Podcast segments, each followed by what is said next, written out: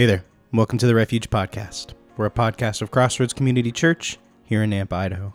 And here at the church, we believe in being a place of refuge, transformation, and partnership with God. My name's Charlie. I'm a pastor here at the church. And I'm Scott, and I'm one of the partners here at Crossroads. And today we're talking about sheep. Talking about sheep, Scott. Oh, that's that's good. Yeah? Or maybe bad. Oh, gosh, I can't believe you. Judah, for a while, everything was ba. It's like the one animal noise he knew. What does a cow say? Ba. You know. no, we're talking about sheep, and it's kind of interesting, not to ruin, you know, Kent's first joke thing, but he's talking about how we think of sheep as really dumb. And they're actually fairly intelligent creatures. They just will follow. They will follow anywhere. There's a story that he's, he talks about that's really funny about these like 2,000 sheep following one sheep off a cliff. And you're like, man, you know, we think they're stupid, but honestly, humans are a little bit like that, that we will follow people even to very stupid things. We are so like that. Uh, I mean, how many examples can you think of when we have done the, the stupidest things, believed in the oddest, most crazy beliefs, simply because someone told us to? Yeah. We are so like that. Yeah, we are. So we hope you won't feel like sheep if we ask you to keep listening and follow us into this. But uh, we're going to listen to this message um, from Dr. Kent Delhousaye, who uh, we really love. He's on staff here as a teacher, and uh, he has some really great stuff to talk to us about in terms of following and who we're following. And so we're excited to listen to that together, and then we'll talk about it. Good morning, Crossroads. Welcome to our church here today, and you online. On online, we welcome you as well. We see you out there. Uh, but I want to remind you, you're going to have a chance to practice that again in a couple of weeks, church at home. And we're trying to share some of the stories about what people are experiencing to give you some ideas. But yeah, there's things that can happen in your home that can't happen in a big gathering like this asking questions, interacting, dialoguing. And uh, you don't need to be officially trained. In fact, the Bible says that there is a priesthood of all believers. Do you believe that? We're all empowered to be able to encourage one another with the love of God and with His Word. And so, coming up again, another opportunity. And so, thank you. Thanks for sharing that. Today, we are going to be studying the book of Ephesians. We've been working through this book. Uh, for a couple of months now, and we're now in chapter 5. And so, if you want to know where we're at, chapter 5, verses 1 and 2 today, you can turn there if you have a Bible. But as you can see, on the screen. Today's message is called The Art of Imitation. The Art of Imitation. It is an art. Uh, the reality is that imitation matters. The Bible has a lot to say about imitating, specifically imitating Christ in others. And so today we're going to have a challenge from God's word. It was a challenge given from Paul to the people at Ephesus to imitate Jesus. It was Bob Dylan who once declared and sang that we're all going to serve somebody. Everybody's got to serve somebody. So who you going to serve? Who you going to imitate? It's an important question. And it matters. Let me tell you why. What you see on the screen is a picture of sheep. You know, Jesus called us sheep. You ever wonder why? It's not because we stink. Hopefully not. It's not because we're dumb. No, sheep are easily lost. And sheep tend to follow other sheep mindlessly. So we are called sheep in Scripture, and what you see is a picture of sheep. There was a story, a true story, that came out of uh, Turkey. In Istanbul, Turkey, a number of years ago, the Associated Press reported that there was a shepherd who, whose flock went off a cliff, quite literally. And the story goes that there was one rogue sheep that started walking towards the cliff and went off, and all the other 2,000 sheep followed it off the cliff. Almost 500 of the sheep were killed. The other 1,500 survived. You want to know why? Because they had a big, gigantic cotton pillow to fall on. True story. So here's the moral Mom was right. If your friends jump off a cliff, you will too? I guess so, because we're sheep. The reality is that we are all following someone, and it matters because you're going to follow them to a good place or to a bad one, to life or to death. So you have to make a choice. Who are we going to follow? I love what Robert Coleman wrote in a book called The Master Plan of Evangelism. This is what he said The world is desperately seeking someone to follow. That they will follow someone is certain, but will it be a man or woman who knows the way of Christ Or will it be someone like themselves, leading them only into greater darkness? This is the decisive question of your life. Is he overstating that, or is it that important? I think it's that important. I think it is, is the decisive question we have to ask ourselves. And it's really a twofold question Who am I going to follow, and who's following me? Your call in the Christian life as a follower of Jesus, if you are today, is to become like Christ, is it not? And therefore to turn around and help others become like Christ. This is a foundational question for all of us. Indeed, it is a foundational question for Paul. And he basically hits that right here in Ephesians chapter 5, verses 1 and 2. So we spent four chapters talking about who God is, about the nature of Christ, and now we get to talk about what it means for us. How are we going to respond to that? And the answer is we respond by imitating what we've learned, by doing, practicing what we've been reading. So in Ephesians chapter 5, if you have a Bible, you can turn there. If not, you can follow along on the screen. But here is what Paul writes in Ephesians 5. He said, Imitate God, therefore, in everything you do, because you are his dear children. Live a life filled with love, following the example of Christ. He loved us and offered himself as a sacrifice for us, a pleasing aroma to God. Now, we're only going to spend time on these two verses because it's enough. It is a pivotal change in the text where Paul is shifting the attention from all the truths we know about Christ, about the Father, about the Spirit, now to our response. How are we going to live this out? And the challenge he gives to the Ephesian believers is to imitate.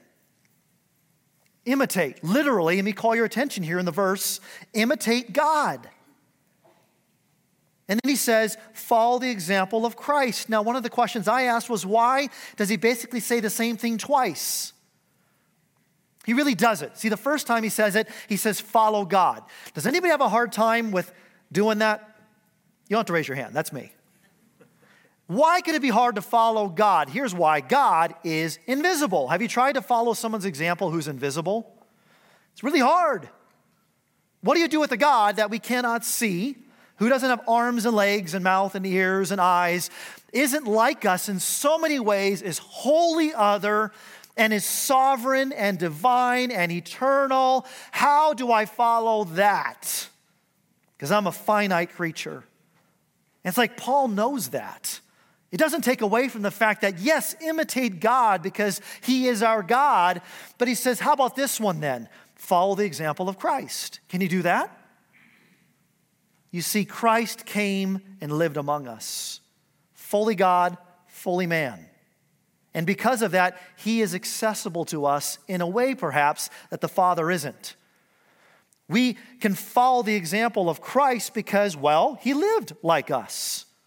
The Bible says, in all things like us, with all the temptations, all the trials, and all the struggles, but without sin, right?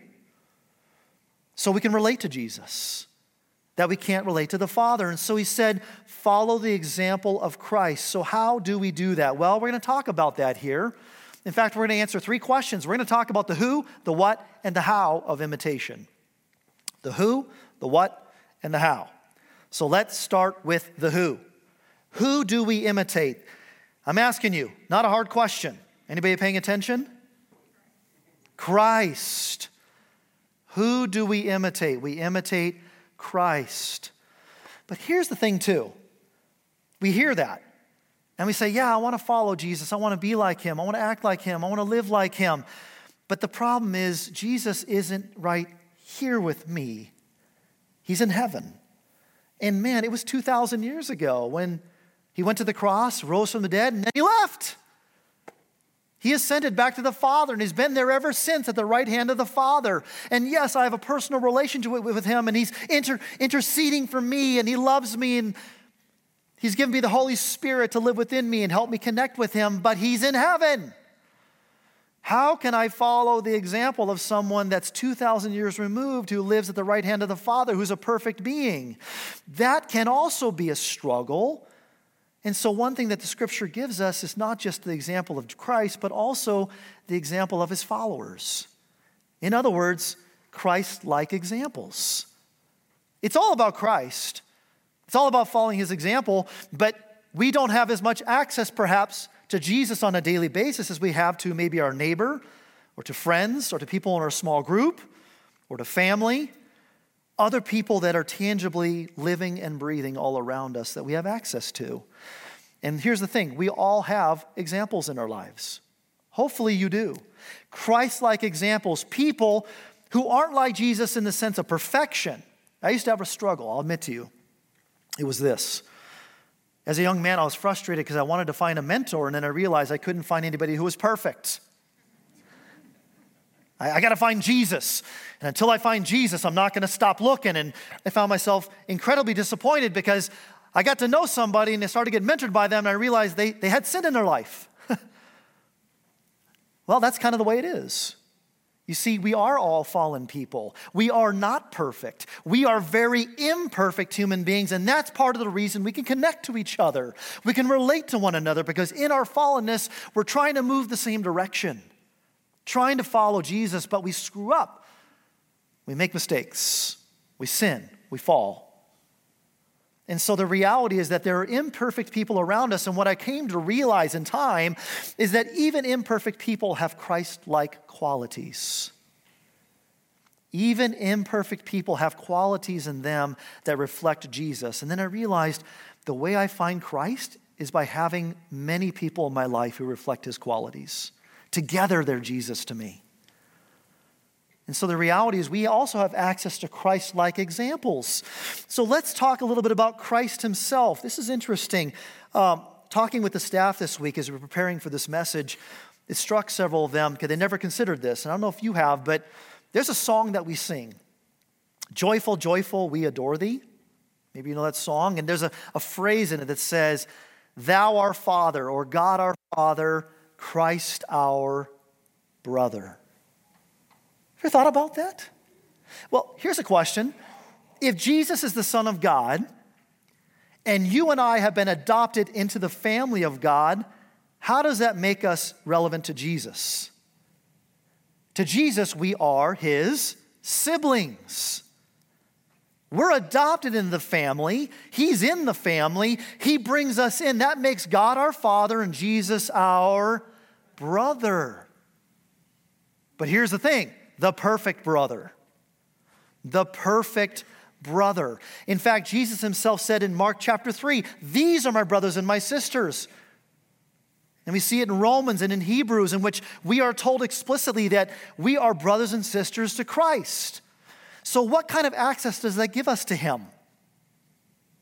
And why is that meaningful? Well, here's an idea. I've talked to a lot of people in this day and age that have a hard time connecting to God as Father because they didn't have a good earthly father. They didn't have a good relationship, and so you have to spend a lot of time sort of reteaching what it is to have a good, loving father. But how about this? Maybe if you didn't have a great father, maybe you had a good sibling. Maybe an older brother or sister looked out for you and cared for you. You had a relationship with that person, and so maybe that makes Jesus more accessible to you. He's like this perfect older brother in your life that is able to encourage you and sustain you and strengthen you and challenge you and show you the way for you to follow. Because he's fully God and fully human, Jesus is our perfect older brother whom we can relate to and follow. So, these two photos are in my office at home. And the one on the left is me and my older brother, John. And uh, you can tell I wanted to be like him because we have the same haircut. Remember the bowls? Well, all I can say is this growing up, I, I looked up to my brother, and it was typical. I looked up to my older brother, I wanted to be like him. I admired him, we played together, and so I have the older brother experience. And when I can transfer that to my relationship with Jesus, it helps me appreciate how available He is to me and the role He plays in my life. That He is that perfect brother. And maybe you have an older brother, maybe you can relate, maybe you don't, but you can imagine it. You can connect with that. So the other picture is of my two boys. Ethan and Christian, who are here today. And uh, that's in my office. It's one of my favorite photos of them because I just, I love it.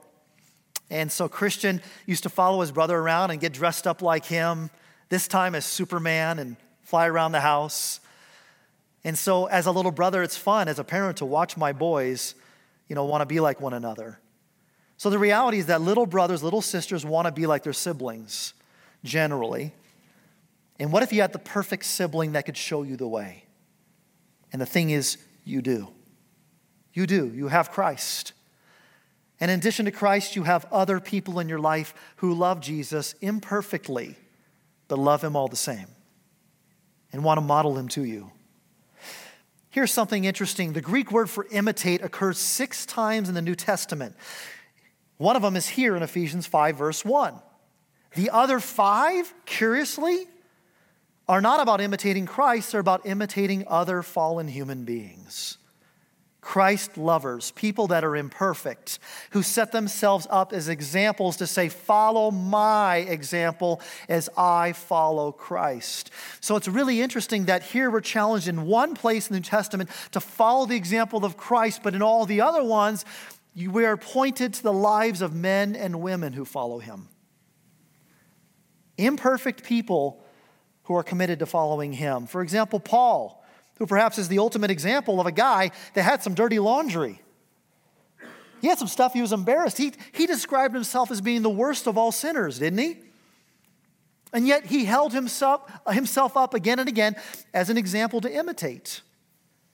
Several of the references are to his own life. Imitate me, as it says here in 1 Corinthians, as I imitate Christ. What I love there is Paul's not saying imitate all my foolishness, because I do dumb stuff. He's saying, imitate the things in me that are like Jesus.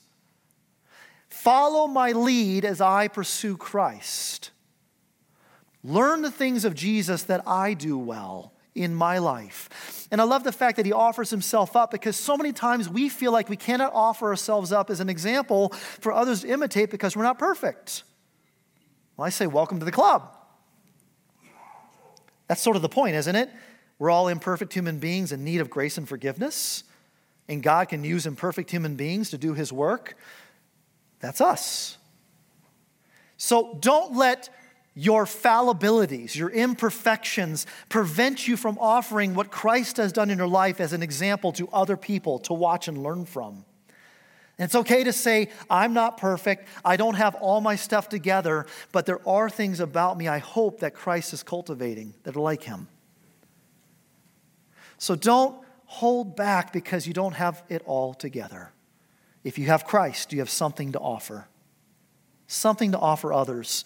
Paul also says in 1 Thessalonians, imitate both us and the Lord. So here he says, it's Christ and us. In this case, the apostles. Follow our example as we follow the Lord. And then in Philippians, Paul writes, Pattern your lives after mine and learn from those who follow our example. Again, he offers himself up as an imperfect person, but somebody who's sold out to Christ and is doing his best to be like him. He says, Follow my lead, come with me. Be like me as I want to be like Christ. And then in Hebrews, we read, Remember your leaders who taught you the word of God. Think of all the good that has come from their lives and follow the example of their faith. I find this very freeing because I know my own mistakes, I know my own frailties. And this verse doesn't say, Take into consideration everything they've done and said and follow that. It says, No, think of all the good that has come from their lives, leave out the bad. The reality is, there's things that I've done, I've sinned, I've made mistakes, I've fallen short. And it's refreshing and freeing to know that someone can look at my life and can take the good from it and leave out the bad. And that's an invitation for you in the lives of others to give to others what you have that's Christ like and let them leave behind what isn't. So I find that very freeing. Here's why we need to do this, folks.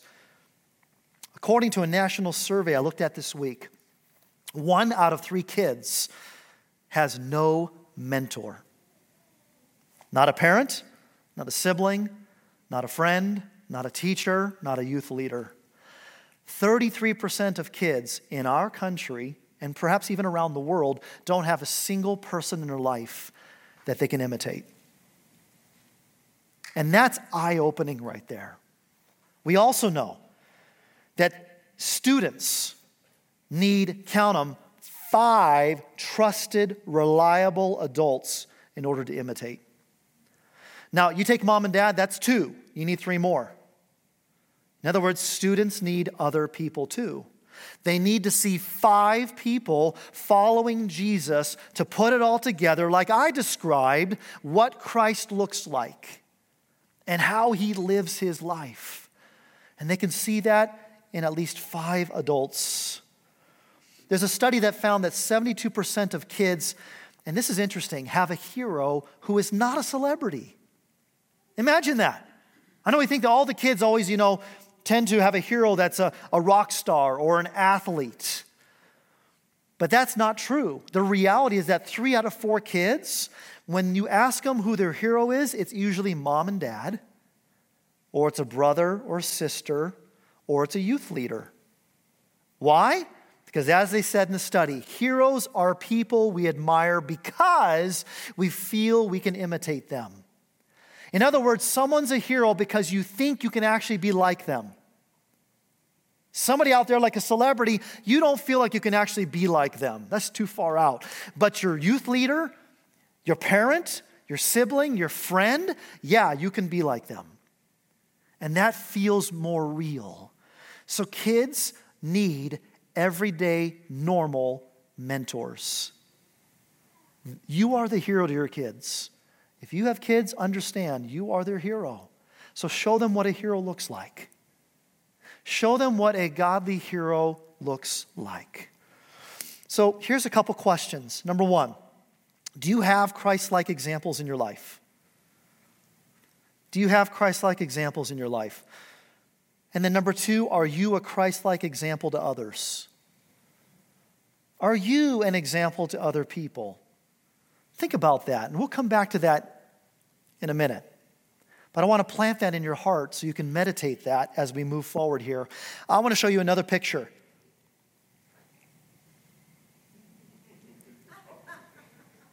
So, this guy uh, on the right side is actually sitting right over there in the white shirt. That's my father. That's him preaching the word back in 1977, and that's me on the left preaching about 10 years ago, taken at a conference. And uh, someone had pointed out this stark similarities between the two of us and the way that we tend to communicate.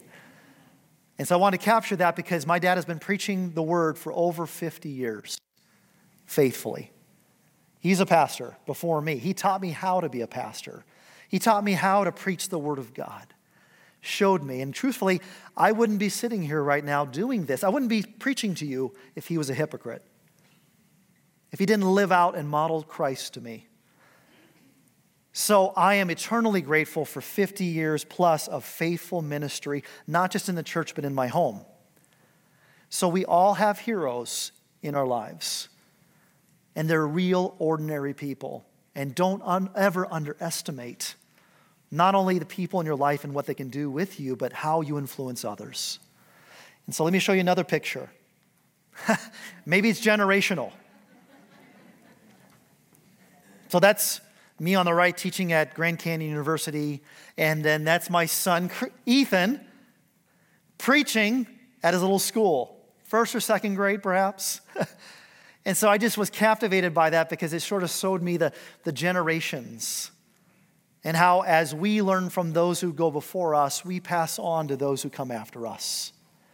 And it has me thinking generationally about where the church is going and about all the younger people coming up and how we are going to influence them. They need heroes, they need mentors, they need those whose lives are imitatable.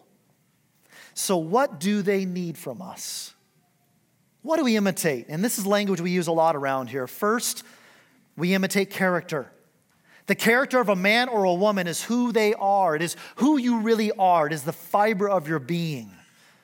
It is the essence of your life. And then there is competence. This is what one does. So it's about being and about doing. So when we talk about the character of Christ, we're talking about his characteristics, and we're talking about the competence of Christ. We're talking about his actions, his behaviors, his words. And everything we know about Christ can be divided into those two categories. What is true about Jesus' character, and what is true about his competence? And we are striving to emulate both of those things. In fact, it was the author of the book himself, Thomas à Kempis, in his little book, The Imitation of Christ, when he wrote, If we are to be enlightened and delivered from the blindness of our hearts, then we ought to imitate Christ's life and manners. Not manners like at the dinner table. Manners are actions. So you might think of it this way life and lifestyle. In other words, to imitate Christ, you imitate his character and his competence. You imitate who he is and what he does. And now many have said, well, what's more important in following Christ? Is it about being like him or doing like him? And the answer is a question. Which wing of a plane is more important to you? Probably both. Exactly. We are called, we are commissioned to imitate Christ in who we are and what we do. They are both vital and part of us becoming like Him. So let me just dig a little bit deeper here. In the Greek language here, the word for imitate is this word memetai. And it comes from the root word mimetes, which we get the English word mimic from. You know what the word mimic means, right? It means to copy to copy somebody else. And quite literally, this word means to mimic or copy someone's characteristics. Their characteristics, the things that make them who they are. The Greek word for follow the example is a different word, and it is peripatete. And the word peripateo means to walk around following someone's behavior. Sort of like a little kid follows around his brother or his sister. Following someone's actions, doing what they do, saying what they say, acting like they act. So here is something interesting 96 times the word peripateo occurs in the New Testament. So here's something. When a word occurs 96 times in the New Testament, it's not a conjunction, it's important. So, peripateo is a central idea in the New Testament. To walk as Jesus walked means to live as Jesus lived, to model his actions, to do what he does. So, let's ask the question. It's important. So, then, what are the characteristics and the behavior of Christ? What are the characteristics of Jesus? If you read about him, you would find that he's, he's loving, humble, gentle selfless, sacrificial. Do you see where I'm going with this? These are descriptions of his character, who he is. And then, secondly, what about his behavior? What did Jesus do? How did he treat people? Well, he loved people, he, he went to them, he preached the gospel, he healed people, he fed them, he cared for them, he spoke truth to them, he spoke grace to them. These are things Jesus did. These are his behaviors or his competency. And so there's a laundry list of qualities that we can look at and a laundry list of behaviors we can look at that show us who Christ is and what he has done. So there's no excuse for the Christian to know what the example looks like. We know what the example is it's Jesus. In 1 Peter 2, it gets very explicit. He says very clearly, Peter writes, Jesus is your example. You must follow in his steps. Not beside his steps, not in front of his steps, not behind his steps, but in his steps. In other words, you got to put his shoes on, or should I say his sandals? Put them on and go where he went, do what he did, say what he said, be who he is. And so here's another little photo I found. That's a photo of uh, um, my favorite shoes a number of years ago. They, uh, they became a little bit too unholy to keep wearing. little, I had to get rid of them, unfortunately. Those are my favorite shoes. And my wife found a little pair of shoes for our son Ethan when he was almost a toddler there. And, and I was so excited And Came home and he put them on and we took a little walk together. He literally was walking in my shoes, my son.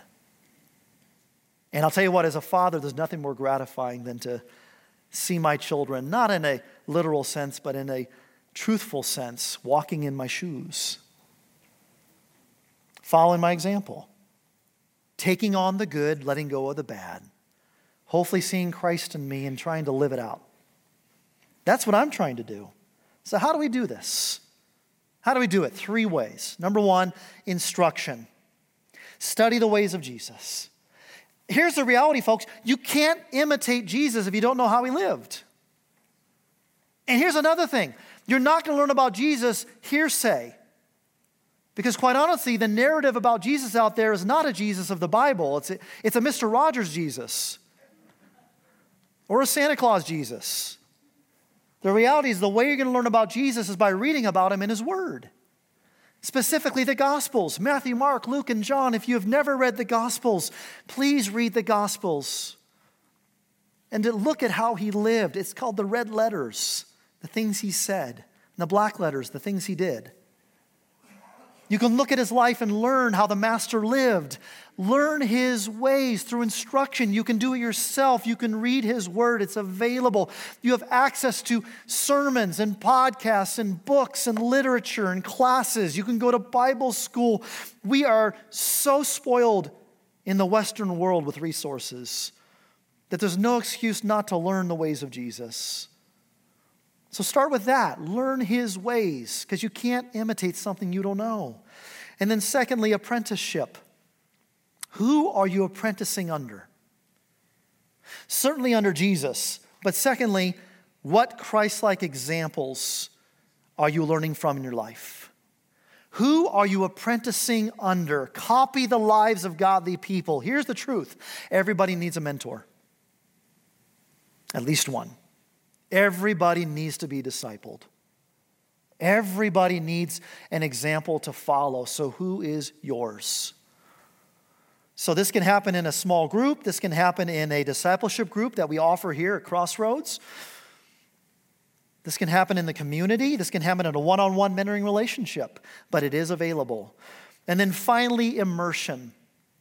Immersion is uh, actually seeking a supportive community. We can't do this by ourselves. We need to do it together. And that's the value of being here. All of us here. One of the things that we gain by being together physically in this place is that we get to see eyeball to eyeball. We get to encourage one another. This is the essence of immersion in a Christian community.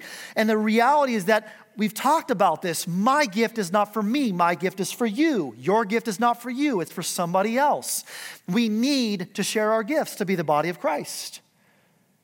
And we have to be together to do that. And so nothing supplants or replaces Christian community. So I'll tell those of you watching online, we get it. We totally understand, and we are fully supportive of you watching a, message online and staying home. But I'll tell you what, if you don't have community, you are missing out. You still need the body of Christ.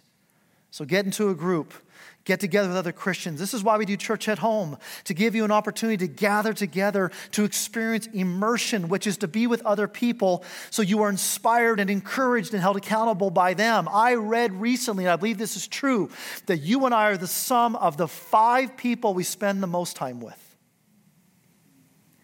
If you think about it, you're going to find out it's true.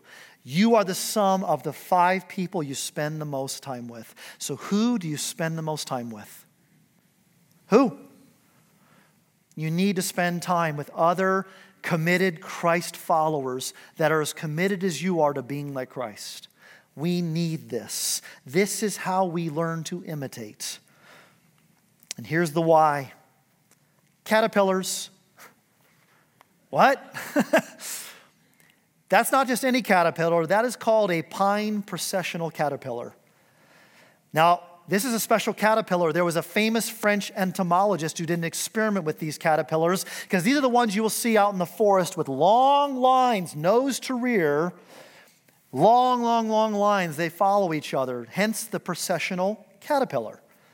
But in this experiment, this uh, well known uh uh, uh, uh, scientist put together this this experiment with a flower pot in which he put pine needles in the middle, which is the favorite food of the pine processional caterpillar.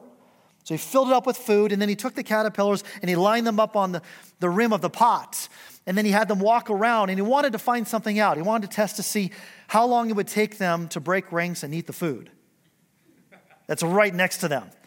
And I kid you not, the experiment, eight days.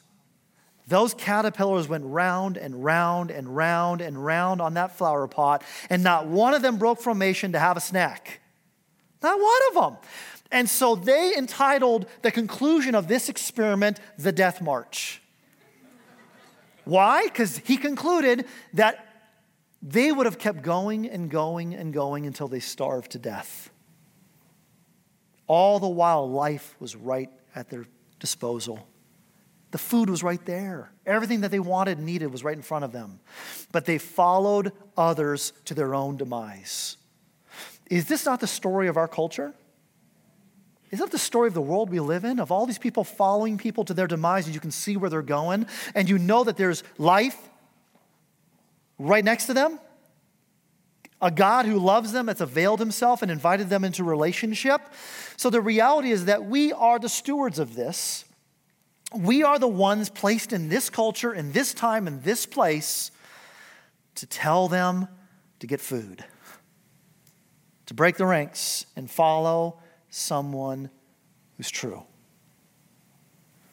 So, here's your challenge a series of questions. Who are you following? Who are you following?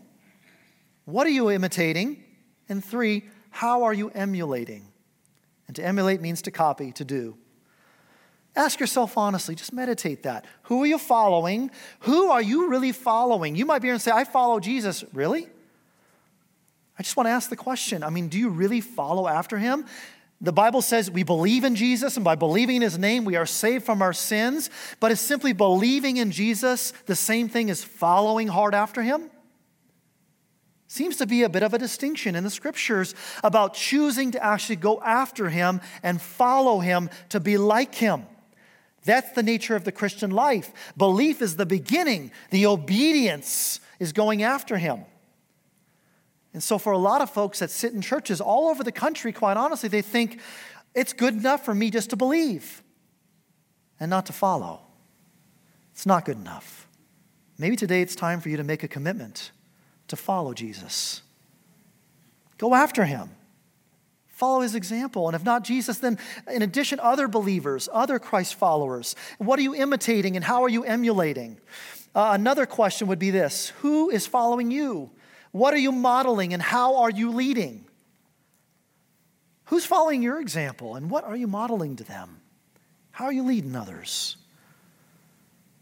You might be here today and say, I, I don't follow anybody. I'm interested in this thing you're talking about. Maybe you're watching online, you're just checking it out. And maybe you don't follow Jesus. Today you could. You could give your life to Jesus and follow him and make him the leader of your life. You can do that. For others of us, maybe it's making a commitment to actually follow after him and start becoming like him. Maybe for others of us, it's time that we become leaders, time to step up and actually let our lives be an example to other people. I know our students, I know our kids need examples. We've already established that. And there is a call, a clarion call that's gone out to the church that we need more youth leaders and, and volunteers in kids' ministry. Why? To do this very thing to be models and examples, even imperfectly, of Jesus Christ to our kids. Maybe it's time to step up and do something. Whatever God has for you today, there's a call, there's a challenge to rise up, follow Jesus Christ, imitate Him, and be imitatable to others. Amen.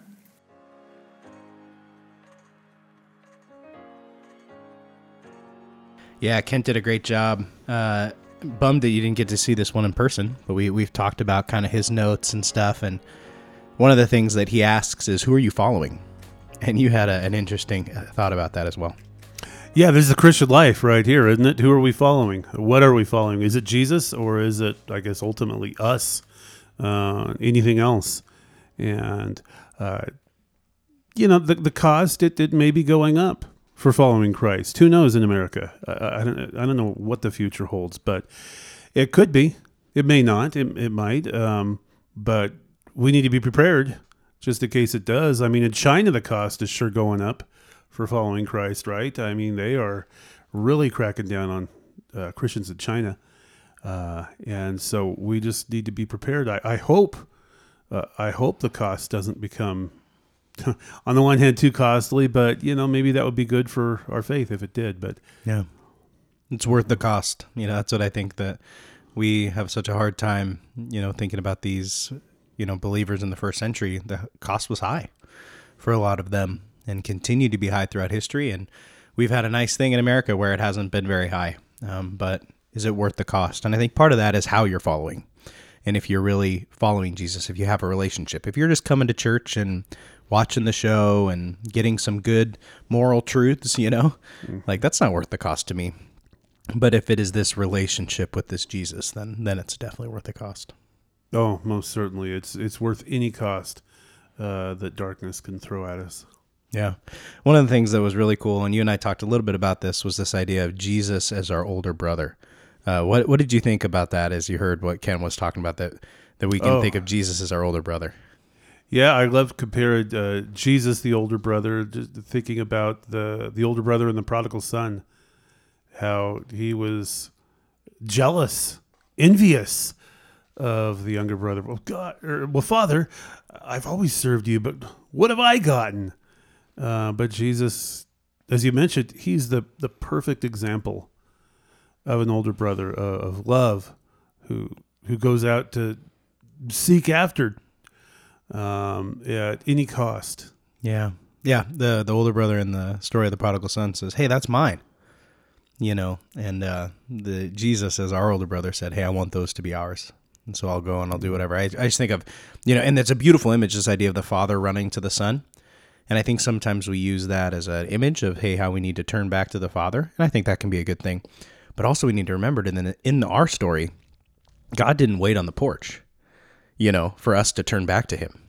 He sent Jesus. You know, He sent Jesus into the pig pen with us. You know, He sent Jesus when we were still living in sin, when that brother was still in the pig pen.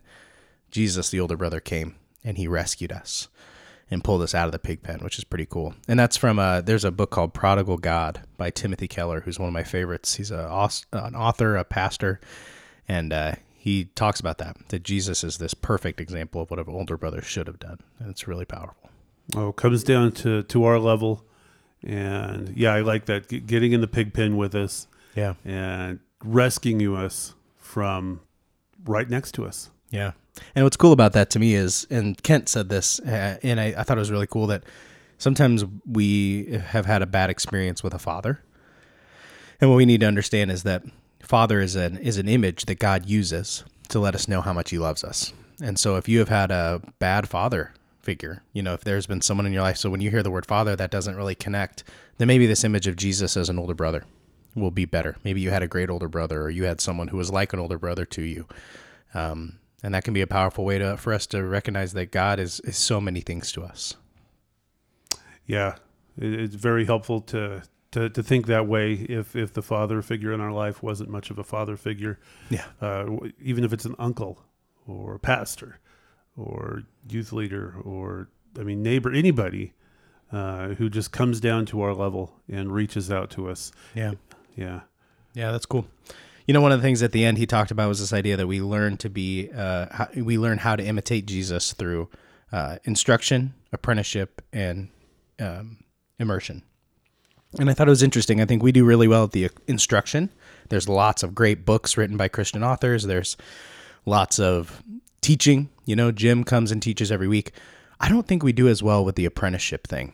You know, this idea of hey, come alongside me and follow me as all as I follow Christ. And I and I think that's too bad because I think that's how a lot of people need to learn how to follow Jesus. I totally agree with you. I mean, I I think that we don't do a good enough job to the fact that right now, as I'm sitting here, it's hard for me to even um, consider what a good apprenticeship um, in the in the church would look like, and I, I I'm just trying to imagine uh, that within the American church or the world church, and I I, I can't picture it right now. And I totally agree with you that we really need to up our game with apprenticeship. Yeah. And that you know that's that that idea of Christ-like examples. You know that that we were we've been given Jesus and his words and his ways and we've been given the Holy Spirit. But we also need to surround ourselves with Christ-like examples. So I'm going to spring this question on you, Scott. Okay. Who were some Christ-like examples throughout your life? Who were some people that were maybe apprenticed you, maybe brought you under their wing and who you learned from and, and you imitated as they imitated Christ? Well, the biggest in my life would be my parents. Um, I had a wonderful father figure, a tremendous father figure who's still following the Lord today, always followed God. Um, and he's to the point where I, I, feel weird saying this sometimes, but I'll, I'll still say it. Uh, I have to think hard and long uh, to to to think of a time when he has sinned. Um, I mean, if someone said, "Could you think of a time when your father sinned?" Man, I'd have to think hard about it. He's lived such a wonderful, holy uh, life. Now he's obviously not perfect, uh, but uh, he was such a, a, example of Christ. That's uh, awesome, man. To me, and um, but you know, I've had uh, pastors, I've had uh, professors at Bible college. Uh, I, went, I remember one of my biblical studies professors at Bible college, tremendous man of God, uh, in, and in how he, uh, not only in his uh, teachings, but just in his character, who he was. And both of those had a huge impact when you put them together for me. That's really cool. Yeah, I, I similarly, my dad was a great example, and I've had great professors. One of mine was uh, I was in a worship team with this guy Jake Adams out of Omaha, Nebraska, and he brought me under his wing and uh, gave me a lot of opportunities to lead worship and taught me a lot and and really guided me and helping me kind of find who I was as a worship leader. And you know, he was a great example because you know um, he was kind of that older brother. You know, he was a little bit further down the road, um, but took the time to care about me. And so, all of that to say that, you know, Scott and I have been shaped by so many people who have loved us and have shown us what Jesus looks like from our fathers to professors to people in ministry and even to today people I'm following and wanting to be like. And so one of the benefits of being a part of a church is that you don't have to do it by yourself. That you don't need to be perfect. and that heck, we don't even need to be perfect because even though your dad was such a great example, you know, we both know he wasn't perfect. Right. But what a great example he was. Mm. And uh, so for for you as you're listening today, if you're looking for a body of people who aren't perfect, but who are doing their best to follow Jesus. We would love to have you join us. So thank you for listening, and we look forward to seeing you next week.